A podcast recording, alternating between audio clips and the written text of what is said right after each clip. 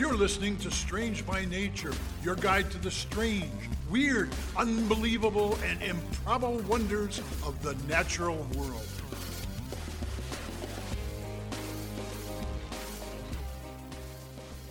Hello, everyone. Thanks for being here today. I am Kirk Mona, and I am joined today by Rachel Ginza and Victoria Thompson. We are all professional naturalists who together have scoured the world for weird and wonderful wonders just to please your mammalian brain's desire for novelty. Isn't that nice? Let's do this. All right, folks. I am starting off this week with another strange sea creature. Well, Ooh. in this case, it's a river creature. We've talked about plenty of strange water creatures, though, on this show. Sure. The I mean, look, water is covers a large, a large part of the earth. We're going to talk It's about true. things in the water. Yeah, yeah. And uh, they're often very different from land animals, so there's a lot of scope for weirdness from a human perspective. This is one of the strangest, but It's wonderful. in this one, the weirdness is really all on the inside. To look at this is a fish. To look at this fish, you would never guess how strange it is. It's a small Really? silver fish. It's about nine and a half centimeters long, so it would fit pretty nicely in the palm of your hand. It's silvery. It looks it just looks fish-like. It's from the same genus as the guppy, which is a very common aquarium fish. Gotcha. All right. So before I tell you I about what makes guppies. this, oh, did you? Are they are they friendly? I did growing up. They were mostly. Wonderful. It was a long time ago. Well, before I tell you what makes this fish so weird, I'm going to tell you its name. And I want you to guess where it lives. Okay, so first of all, the Latin yay. name, the Latin name I'll just get out of the way. It's called Poecilia formosa. And Ooh, ooh. Keep going. the common name is the Amazon molly. So if I told you that a fish was named the Amazon molly, where would you suppose it lives? I would, I'm gonna I'm gonna go out like on a limb here, and I, I think it's a radical answer to say the Amazon, but I'm guessing that's wrong. You might very well think that, but that is wrong. ooh. I have an idea. Is Okay, it Rachel. is it by the so Formosa gives me an idea of Mhm. uh like volcanic. Does it live in the Antarctic like mid rift or whatever? No. Like where the Uh, plates come together? Nope. Okay. Formosa actually means beautiful or lovely in Latin, I think. So Oh, I was thinking. Oh, I know what I was thinking. Never mind. Keep going. You were thinking, I believe, uh, the term is epilons, Right. or micro That one. Micro. epilons? Micro Epilons. epilons. Also, the micro epilon islands. right. Or maybe the um. Actually, I'm not going to give any hints because it, it makes sense once you hear my topic. But go on, Victoria. Okay. So it actually lives in the Rio Grande, Nueces, and Tuxpan rivers in Texas and northern Mexico. Oh, I've been there. All right. Yeah. And not anywhere near the Amazon. not anywhere near the Amazon. It is called Amazon, uh, not related to location, but related to mythology. Oh, okay. Ooh. What do you What do you mm, remember about the Amazons from mythology, if anything? Well, I watched a documentary actually just uh, yesterday. called Wonder about Woman? The Am- it was Wonder called Woman, Wonder Woman. That's yeah. right. Uh, so it, it- I'm sure everything in there was completely historically accurate. Oh, so yeah. I'm I'm now well up on my uh, Amazon history. I'm not gonna lie, ancient Greece was one of my like kind of special interests as a kid, so I know that they're fierce uh Grecian warriors and they were fabulous and I just love them. Anyway, yes. But most salient feature was all women, right? Yes. Correct. Yes. Okay, so this this fish is not fierce, but this is an all female species. Yes. Yes. They reproduce by parthenogenesis, which is a form of asexual reproduction. This came up uh, a few weeks ago when I talked about leaf and stick insects, because some of them hmm do some parthenogenesis in, in addition to sexual reproduction. so basically, in regular parthenogenesis, a mother can can clone herself, or there's another way of doing it where it's like a half clone where she kind of remixes her genes a little bit.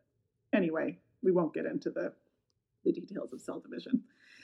But Amazon mollies use a special form of parthenogenesis. Oh, sorry, just backing up a little bit. I should say um, this is pretty common in um, invertebrate animals, but it's pretty it's relatively rare in vertebrates, but not unheard of. That's fair. Yeah. Yeah. Um, so Amazon mollies do a special form of parthenogenesis that's called gynogenesis, where the mom produces egg clones of herself, but then in order for the eggs to develop into embryos, she has to mate with a male. So the You just said that it was a all female species. yes, I did. We're talking the interspecies here, aren't we? The presence of the sperm will trigger the embryo to develop without the sperm ever contributing any genetic material. So, this is what is known as a sexual parasite. Not what you think about when I say those words, probably. Yeah, that's like some kind of horrible memories of like high school health class come flooding back. with the sexual parasite, Right. that's probably not what you're referring to. No, it's it's a behavioral thing because basically it's parasitizing the sperm of what males, you ask, right? Right, Yeah. right. Well, vertebrates that are that reproduce by parthenogenesis always seem to be the result of um, two species hybridizing. Ah, okay. Okay. So the Amazon molly, based on genetic analysis, um, was the hybrid of two other mollies, the sailfin molly and the Atlantic molly. okay. So the Amazon molly will mate with males of one of those two species or a third one that's also fairly similar called the Temesi molly or Temesi. I'm not sure how that's pronounced. Um, so this is very weird. Uh, Just a bit. yeah. There are there's basically only a few other vertebrates who, who are similar, uh, mostly some species of salamander. I was just gonna say, there's I know there's some salamanders that do this. Yeah. And so the the really strange thing though is that the Amazon molly has recently been shown by genome sequencing to be over 100,000 years old as a species. Whoa. And That's- normally this has been working for a while for them. yeah, That's so a long time. normally um, one of the one of the some of the disadvantages of reproducing asexually is that genes don't get remixed you're basically just cloning yourself over and over again so You species last first of all yeah they can't adapt to a changing environment and evolving parasites Right. but also mutations will accumulate right? Right. normally and so based on various stuff about its genome normally scientists would expect an all-female exclusively parthenogenic hybrid species like the amazon molly to die out after about 20000 years. They've been around at least five times longer than that. And based on some other stuff that i don't really understand they can tell that basically no genetic no genetic decay has happened for the molly.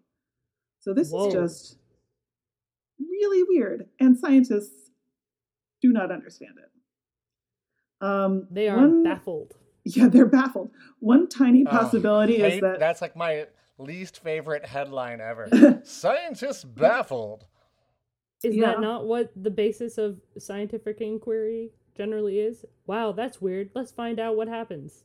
It Why doing absolutely is. It- However, any article that like headline that has that in there is generally uh, clickbait BS. True. Yeah, that's that's pretty accurate. There's one tiny possible clue, although it may really have nothing to do with it. Again, they don't know. So very, very occasionally, uh, the mollies, Amazon mollies, will produce um, a male that is triploid. So that means it has three sets of chromosomes instead of the normal two Right. and so there are extremely rare rare uh, males. Uh, it's not clear if they maybe can then introduce new genetic material into the mix on those rare occasions. It's maybe helping Well, helping the species. The so question long. is, are are those males fertile? Is a, It is a That's the other if they're hi- question, if they're yeah. if they're hybrids, that's a big if. exactly. So yeah, very strange, and nobody seems to have a clue. I well, love that's that. the perfect place for research to take place then. Yeah. All right, so that's what I have about the Amazon Molly for you. And next up, after the break, will be Kirk. Kirk here with a quick note. If you're enjoying the show, be sure to subscribe and leave a five star review. It helps other lovers of the strange find our show. You can also find and follow us on social media. Search for Strange by Nature Podcast on Facebook, Twitter, and Instagram, or come visit us at strangebynaturepodcast.com. We'll see you there. Now, back to the show. So, last week I talked about how comets smell like cat urine. Uh, although, in all fairness, I think talked you, how... I think you said that they smell like farts. Yeah, I just, I that's what I was to say. In all fairness, I was really they actually they smell more like farts uh, once you add in the other smells. And if you haven't heard that yet, I guess you got to go back and listen now. But um, all that talk of cat urine got me thinking, as you would expect it would. And I thought this week I would just keep on going down that road and do a whole segment on urine. So that's what I'm doing. Welcome, ladies and gentlemen, to the urine episode. Great. So, Love it. uh, good. Those are two exact opposite responses. urine is kind of weird when you think about it. Uh, some animals just constantly leak liquid out of their bodies, which is really weird. Uh, and but some save it up, and when you think about it, that's maybe even weirder. That some species like save up their urine and then get rid of it all at once. Uh, over time, urine has uh, even come to have some evolutionary advantages to uh, being able to, to have urine that you can save up and whatnot. But I want to look at some weird urine facts. Okay. Mhm. All right. So, first off, what is urine? Urine is mostly water, about 95% water. Some, but not all, comes from the foods we eat and the liquids we ingest. But water is also created in animals' bodies as a result of the complex chemistry that is the reverse of photosynthesis. So, those of you awake in biology class may remember that in photosynthesis, plants combine water and carbon dioxide to make sugar. So that's six H2Os plus six CO2s to form C12H22O11, uh, which is sugar, uh, using the power of the sun. So it's energy from the sun that helps drive that reaction. So There's to an ex- break down the sugar, you have to you produce water. You do the exact opposite, yeah. So there's extra oxygen uh, that's not needed to form sh- the sugar molecule. That's why trees breathe out oxygen. In animals, this process runs in reverse. So we take the sugars, we mix that oxygen back in, essentially, and we reverse the equation to get the energy back out from the sun. So we're basically getting that solar energy back out of the plant when we're eating those sugars. And by sugars, I also including complex sugars like carbohydrates and whatnot. Mhm. Uh, so we then get rid of two waste products that we don't want with, that come out of that equation water, H2O, and carbon dioxide, CO2. So we breathe out the CO2 and we urinate out the water. This process is called respiration, and it's what incidentally what happens in the mitochondria inside our cells. It's the So it's really powerhouse cool. of the cell. That's right. Um, it's it's just really cool that like uh, the the equation kind of works same in both directions, which I think is really fascinating. But we get out the some of that water that originally went in to make that. Uh, so if you think about it, some of your urine is actually like water that was pulled up through the roots of a plant and transformed into sugars, and then you turned it back into water That is a cool thought. which That's is really sweet, cool. Really cool. Um, so that's a bit of a tangent there, but it's interesting that not all the water we pee out actually comes from the food, uh, like liquid that was in the food and the water we drink. So urine isn't just isn't just wastewater though. Um, animal bodies use it to get rid of impurities using our liver. Uh, our liver is detoxing our body 24 hours a day. Uh, this is incidentally why anyone offering to sell you a product they claim as is a detox is what we call a charlatan. uh, your Snake Your oil body- salesman. salesman. right, your body naturally detoxes itself uh, 24 hours a day and uses urine to flush those out of the body. So the only thing a detox product is going to remove is money from your bank account. That's what they're actually designed to do. Uh, another fun fact about pee is some people think that eating asparagus makes their pee smell funny. Uh, so yes, whereas that other happens. people- Yeah, it does. Yeah. Victoria, yes, okay. So you're both saying yes. Now some people say no, like that doesn't doesn't happen to me. Uh, that doesn't make their pee smell. They are wrong. They just hmm. can't So smell people think yes. So Oh, we think of it as being a genetic. There is a genetic difference, and people think there's a genetic difference. Some people's pee smells when they eat asparagus, and some doesn't. They're half right. There is a genetic difference, but the genetic difference is not whether or not your pee smells; it's whether or not you can smell it. Some people genetically cannot smell that compound and can't Huh. smell that their pee smells, whereas some people can smell it and could tell that they are pee, or I guess presumably other people's pee has that smell as well, which is uh, really interesting. Why are you smelling other people's pee?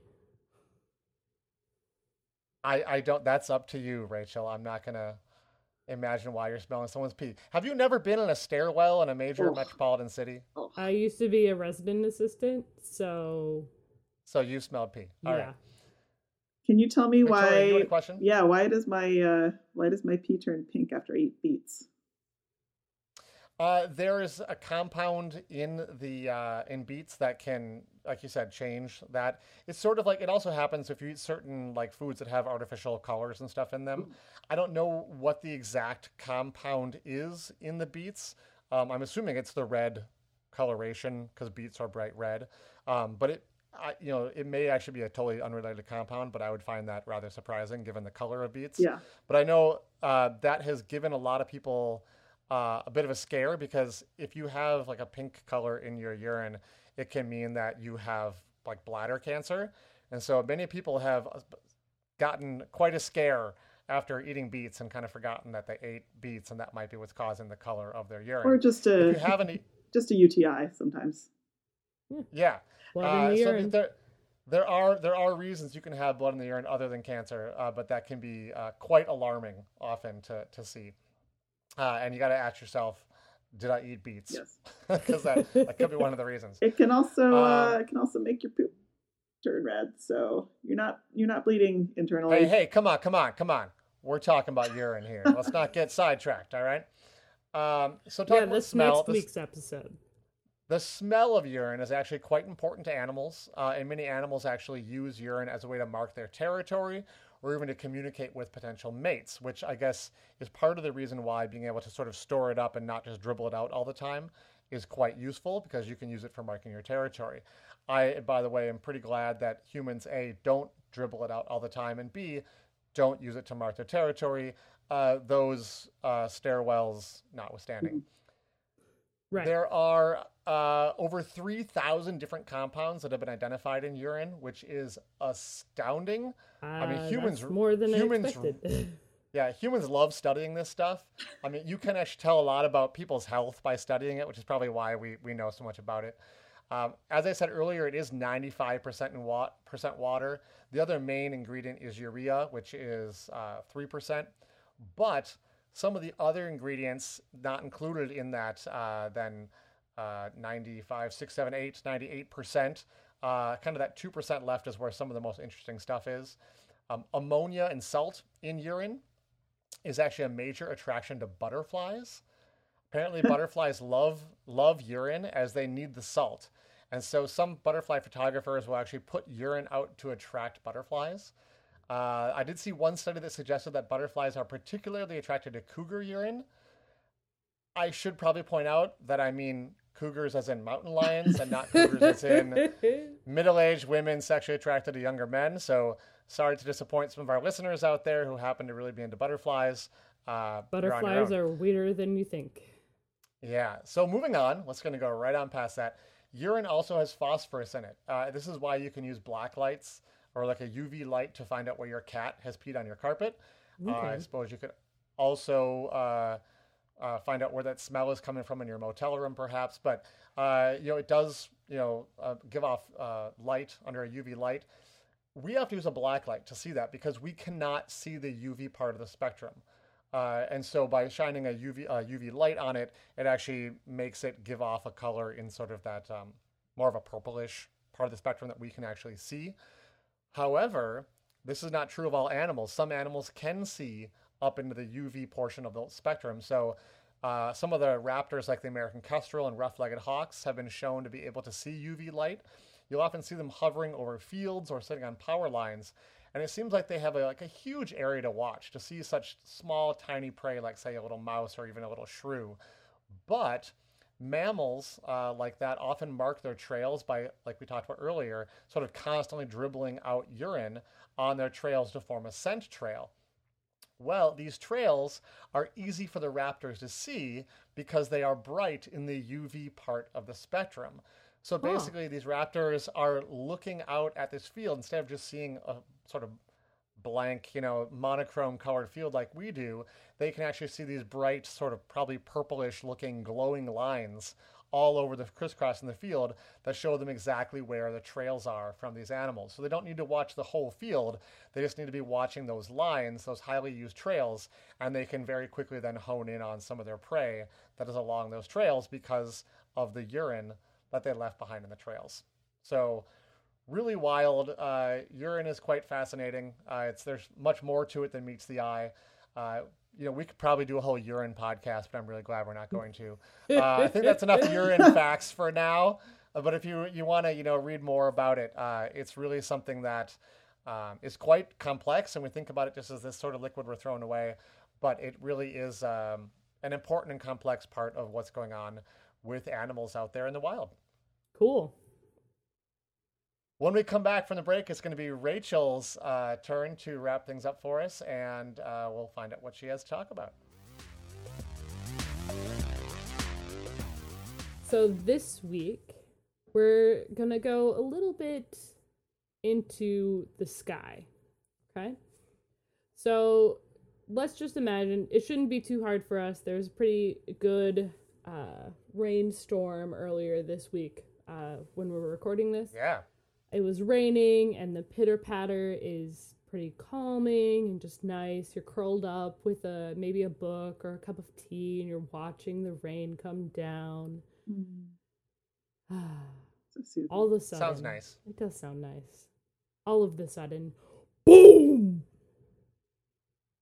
and light. Did a tree fall on my house? No, but oh, no. light streaks across your the sky, and it's Yeah. striking the earth.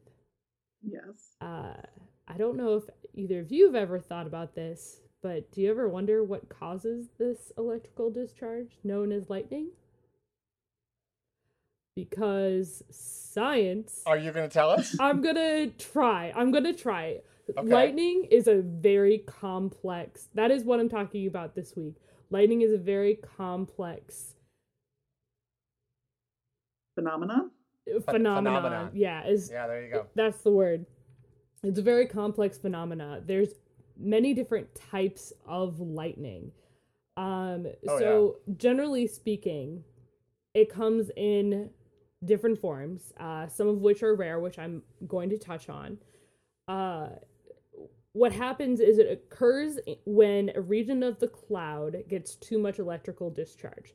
Uh, so generally speaking, you get these uh, stacked kind of clouds. So near the top of a cloud, generally will get a more positive charge. Uh, that's just what happens when it comes to like in the water droplets or the ice particles. They end up with a more positive charge closer to the ends of a cloud, so both on the top but also near the bottom of a cloud. And then the middle, in the part that we generally can't see, obviously, is a more negative charge. So what happens is that this imbalance eventually has to coalesce. They need to balance each other out. It builds and builds and builds.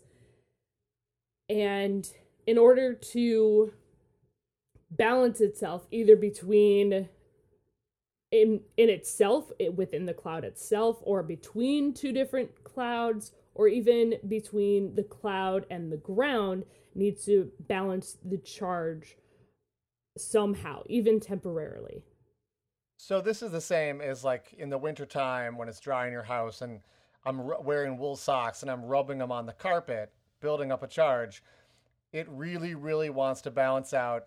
And when I, you know, touch someone's earlobe you're horrible and person give them that shock, or your nose. You ever got a shock in the nose? That's that'll wake you up. I You know, get that- shocked again- all the time. Yeah.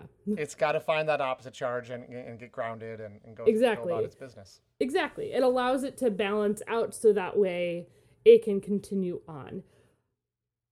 Now, like I like I was saying, it it's really complex and I'm going to try to break it down a little bit. So, this can only occur in certain conditions. This does not happen, lightning doesn't happen everywhere on the planet. Uh, from the map that I saw, for some reason, it doesn't seem to happen too much in Russia, which is Huh. weird. That's very strange. um, So It's basically, very strange. what you what you're saying is they don't they don't get a lot of thunderstorms. yeah, they don't get a lot of thunderstorms. Uh, that is not a type of weather phenomenon that they get uh, as much, at least. I, I would imagine, based on what I know about weather, you know, you you need in order to get thunderstorms to build, you need to have, you know, warm and cold fronts crashing together. yep. And so if you don't have that, you're just you're not going to get thunderstorms. In. Russia, they only have cold eh, fronts. Right. yeah. You also need, you know, that, that, that warm front also has has to have a lot of moisture in order to get the the build the the vertical build up of the clouds in order to get that um, to build up the static electricity and whatnot. Kirk, you you said what I was about to touch on was Oh, so I thought you said you didn't know why. no, I knew why. Uh, I Well, then why just Well, say not- you didn't? I don't necessarily know why it doesn't happen in Russia very much, but you are right in that it mostly occurs when warm air is mixed with colder air masses, and then it that actually is what's causing that polarization within the clouds. Uh, for the positive and the negative within the clouds, those that mixture of those fronts, it causes that polarization and it causes the charge to build up, and eventually it has to balance itself somehow so it becomes a lightning strike. Um, now, when we're talking about a strike to the ground, there is a leader strike or stroke, and what happens is it builds up and then it goes through the cloud and it will hit the ground, and as it goes, it will branch out into the atmosphere to try to discharge as best as it can when it hits the ground, now the ground is has a buildup of that electrical charge. So there will be a return stroke from the ground up into the sky. Now this is a little bit slower. Uh, all of this happens in a so fast. We've hopefully all seen lightning. Uh, uh, the leader stroke is about 30 milliseconds and the return stroke Wow. from the ground up, which is generally a negative charge, going just because of the difference between the ground and the cloud voltage wise. The return stroke will go up into the cloud, and that returns to the cloud in about 100 milliseconds. Wow. So that temporarily equalizes the two regions. Uh, there's a couple different types of lightning. Um, there's heat lightning, which is where there's no thunder at all, it's silent. Uh, thunder is what happens with thunder is just the sound barrier pretty much being broken. It's the air disturbance of uh, the superheated air coming down through, and the sound of thunder is air rushing back into that space. Uh, so heat lightning is where there isn't any thunder. It's silent. You can see it, And- but it's not. My understanding is that there it's just that it's it's so far away over the horizon that the sound isn't isn't getting to you. But if you were at the actual source of it, it would be just as loud as normal. Right. Uh, then there's dry lightning, and generally speaking, dry lightning causes a lot of forest fires. Uh, this is a purely electrical storm that doesn't happen with a, a rain shower, what we mostly assume with a storm. And then the most rare is ball lightning. Now, this is I've heard of that. very rarely uh, this is not observed very much in science um yeah. Are you saying it's Possibly a a apocryphal? what did you say victoria A little apocryphal? oh my god uh maybe a little bit So it's I don't know that it's mentioned anywhere in the actual Apocrypha. Way to be a pedant. Wah, wah. Sorry. uh, so ball lightning is generally uh, not a whole lot is known about ball lightning, and I'm not going to touch on it too much just because it's bizarre and there's not much known. Very strange. Um, but it lasts longer. Wait, that's not right. Then it. You're saying it's strange and you're not going to talk about it on our I I know maybe another time, but the problem is is that because it's been not been seen as much, uh, like observed scientifically, it's hard to explain because science doesn't really know why it's happening. Yeah, some of the some of the reports of of its behavior really seem to defy um, Logic? There was like a video. laws of physics, Yeah. basically. Like, oh yeah, it came and it went right, you know, slow. This orb went through my window, like through the pane of glass, and you're like, well, glass is not a conductor of electricity, so it's an insulator, in fact. So like, there's these reports, and you're like, how much, how much were you drinking that night? When you uh, exactly. There's actually you know, a so video. Yeah, and, there, and there are there are some phenomena that have been seen, but like, yeah, yeah, yeah, there was it's like it's very interesting, but it's very. mm. it's very what is happening. There was a video actually that was confirmed that came out I think in either 2014 or 2018, I can't remember which year. Um of a ball lightning and this lasts a lot longer than a split second of a bolt. It lasts a lot longer and some cases it potentially like explodes and smells like sulfur afterwards. That's a common thing It's hear. It's weird. Uh, another form of lightning is uh, volcanic lightning, which Oh yeah. Oh, yeah. that's so cool. it's really cool because it's not caused by a storm, it's actually caused by the erupting volcano itself. So there's a polarization that's happening between the char- uh, of charged particles in the air between the volcano itself and the atmosphere and the lightning is actually being caused by the volcano erupting which Yeah, is so bizarre. it's so cool looking. That's actually one of the reasons i chose lightning this week because it's just that is really cool. It's also known as like a dirty thunderstorm uh, because it's which is of course why not? Because it's uh through all of the ash plume of that volcano that's erupting and you just see lightning coming out through it uh lightning it's completely shocking isn't it Oh jeez. I- Is this just like the pun episode? What is going on? yes but I that's suppose last la- last last week was where I had the terrible. you're in yeah. trouble for making Oh. that shocking pun. Uh, well that's what i have for you both and for all of our listeners to this week See you next week. see you next Bye-bye. week Thanks everyone for listening to today's show. Be sure to subscribe. New episodes drop every Wednesday, and we love sharing this strange world with all of our listeners. If you would be so kind as to leave us a five star review, that would be great. It lets other lovers of the strange discover the show.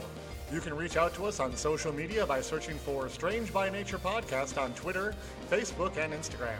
You can send us an email as well. Our address is contact at strangebynaturepodcast.com.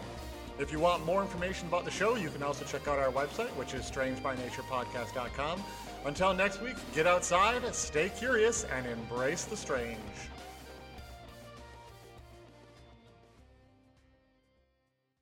See, I went from like farts to urine. I like it